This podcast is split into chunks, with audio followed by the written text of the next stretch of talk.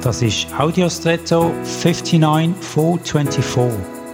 Hallo und schön hast du eingeschaltet.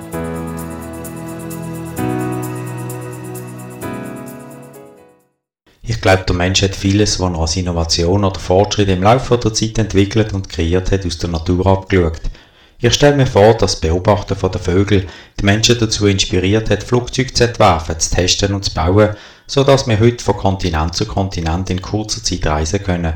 Oder er hat Farben in der Natur gesehen und versucht, die selber zu erstellen für schöne Kleidung. Die Schöpfung, in der der Mensch lebt, ist ihm einfach so geschenkt. Sie ist weit mehr als nur praktische und Nahrungsversorgung.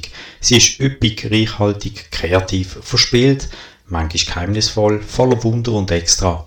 Sie inspiriert, Neues nicht nur zu entdecken und verstehen zu wollen, sondern es auch nachzumachen. Was für ein Vorrecht, in so einer inspirierenden Umgebung leben zu dürfen. Wie gut hat es doch der Schöpfer mit dem Mensch gemeint, dass er ihm das alles nicht hat vorenthalten. Ich hoffe, du findest heute viele Gelegenheiten zum Staunen und zur Inspiration in irgendwelchen noch so banalen Sachen von deinem Alltag oder eben der Schöpfung. Und jetzt wünsche ich dir einen außergewöhnlichen Tag.